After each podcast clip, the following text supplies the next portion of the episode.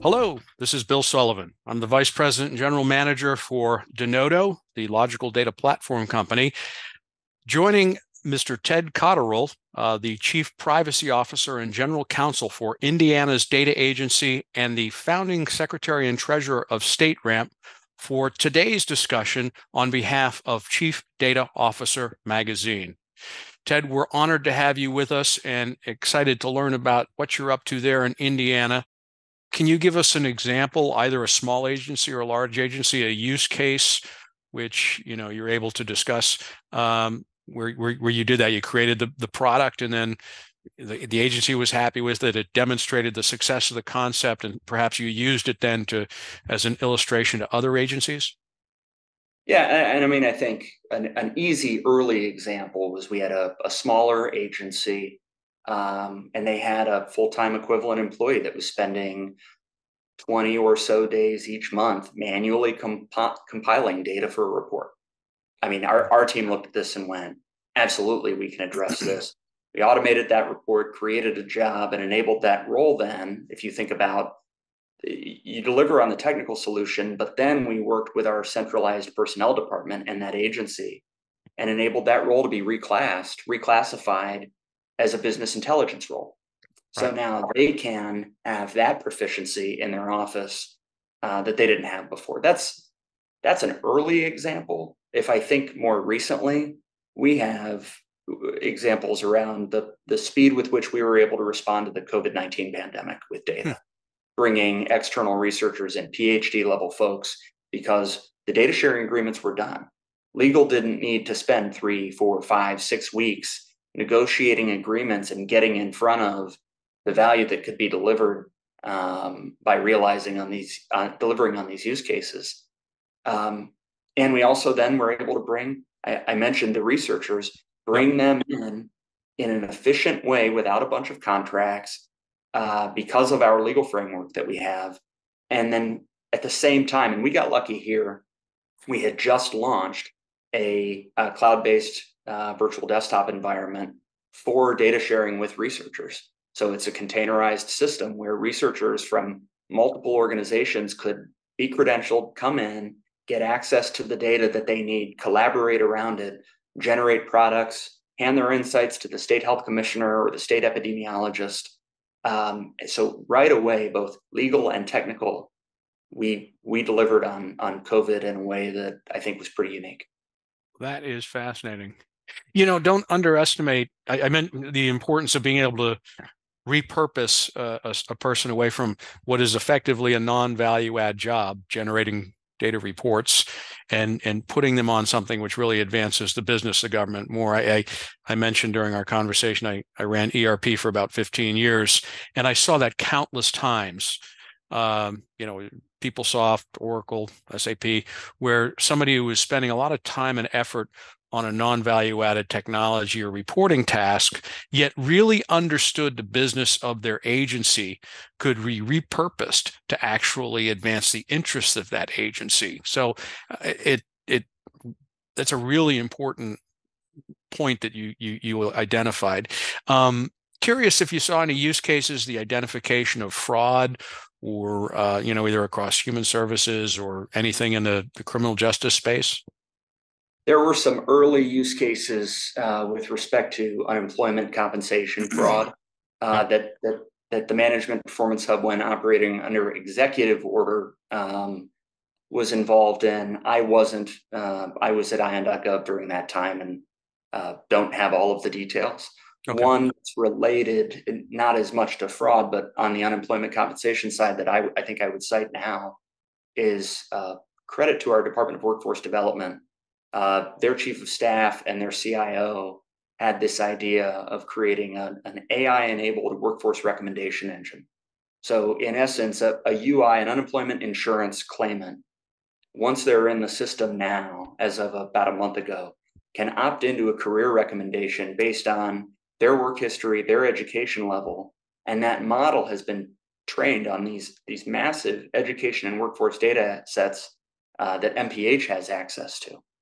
Now, credit to them for seeing that this would be valuable and will help our UI claimants kind of move to the next level, right, in their own professional careers.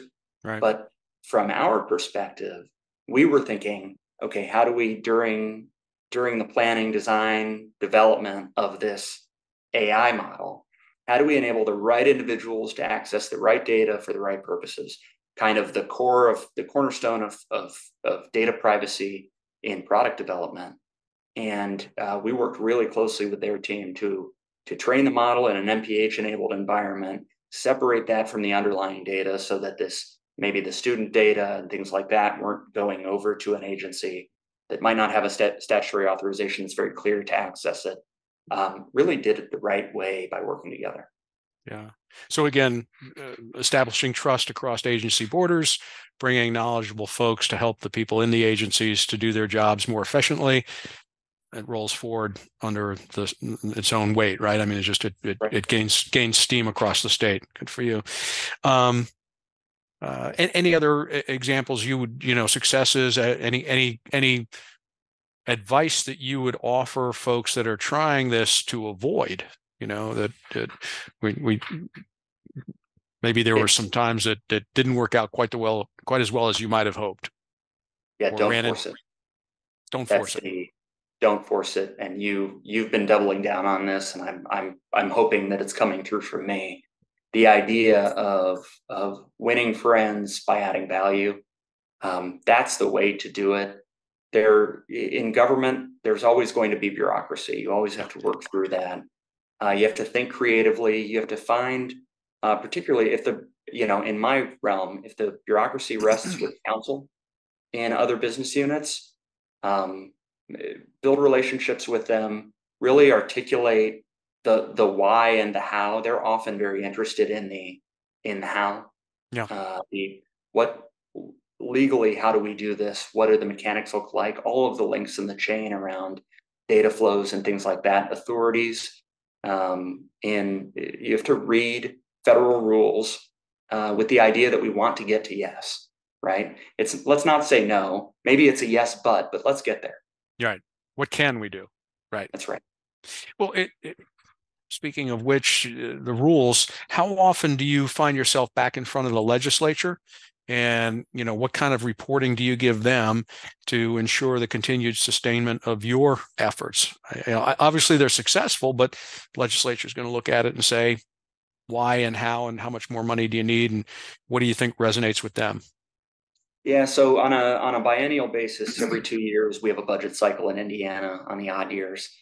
Um, and we've been very fortunate that the legislature continues to support the Management Performance Hub at about $9 million a year, which was our initial appropriation in 2017.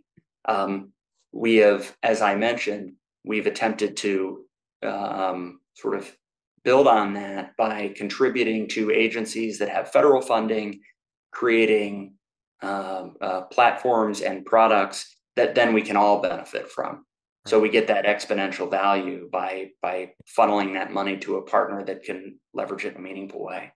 Uh, most recently, um, I was fortunate enough to testify before our interim Commerce Committee um, on AI policy. So something that we've been working on.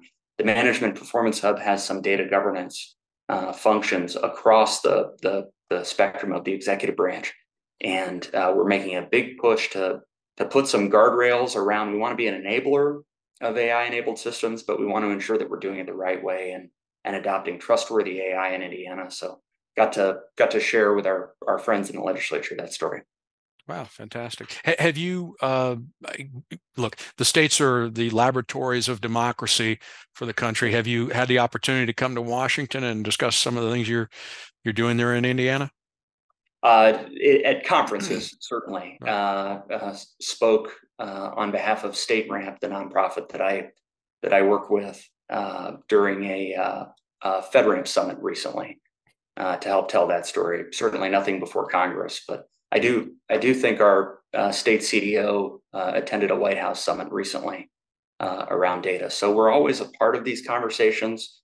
Um, usually less direct, we also realize that there's a lot of value in having our partners tell our stories. So, particularly at the beginning, everybody expected, and I say at the beginning, 2017, 2018, everybody expected the CDO and, and uh, my colleagues to be out talking about data, talking about MPH.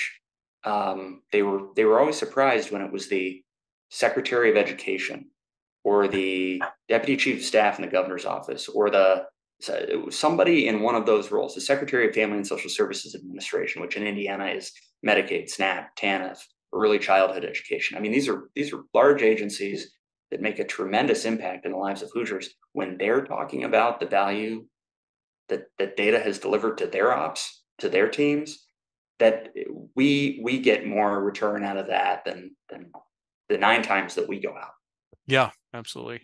To the degree that uh, you you you're comfortable discussing some of the technology, are there any technology approaches that you have seen that are, are used to aggregate all the? I mean, the, the state has vast amounts of data that you're using to aggregate it for the purposes of, you know, analytics or fraud detection or better interagency cooperation.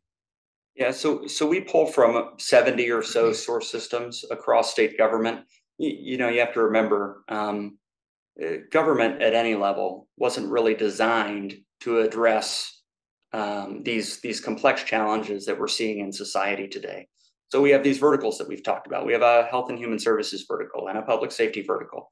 Well, often uh, the recidivism rate can can show up over here in a health and human services context or in an education and workforce context or, or vice versa. Right. So we leverage from a tech perspective a well-known in memory, a, a relational database management tool, and then a cloud-based record linkage so that we can ensure accuracy of our record linkage. Again, it's probabilistic, but accuracy in the aggregate as we generate these products. And then we have from the from the cloud perspective, uh, velocity to meet our business user use cases. So if a if an agency chief of staff or somebody in the governor's office comes to us, we're really seeing, we think we have this policy challenge. Uh, we'd really like to see the data. We can put that together very quickly and it, it moves the starting line forward so that we can deliver value faster. Right. Outstanding. Uh, you know, it's one of the things I, I, I have the privilege of representing Denodo. We get involved into a lot of these discussions uh, at the federal level where uh, you, you want to share data, but you have to ensure that people seeing the data um, are able to have the authorization to see it. So we, you know, we right. as a platform, we're able to catalog the data. We're able to do role-based access security to ensure that you know folks that see it can see it, uh, and then of course we feed most of the analytics tools, data uh, science tools, and we do this across um, you know all the major uh, clouds. I, I, assume being uh, in aggregate, the state of Indiana would certainly be a Fortune 100 company. I assume you probably have all the major cloud providers operating in the state government. Yeah, I, I think it's well known Indiana's primarily a Microsoft shop, um, just given sort of our historic approach.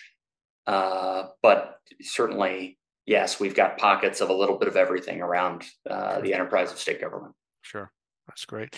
So moving forward, what are your uh, three strategic object? Uh, doesn't have to be three, could be more, could be less, but your objectives moving forward for your your organization, your personal mission. Yeah, I for me right now the focus is I talked about our AI policy, catalyzing trustworthy AI. Uh, we want we you hear about uh, alignment, outputs that align with our values. If a if a similarly situated human was making this decision that's now going to be AI enabled, um, how close? What's the delta there?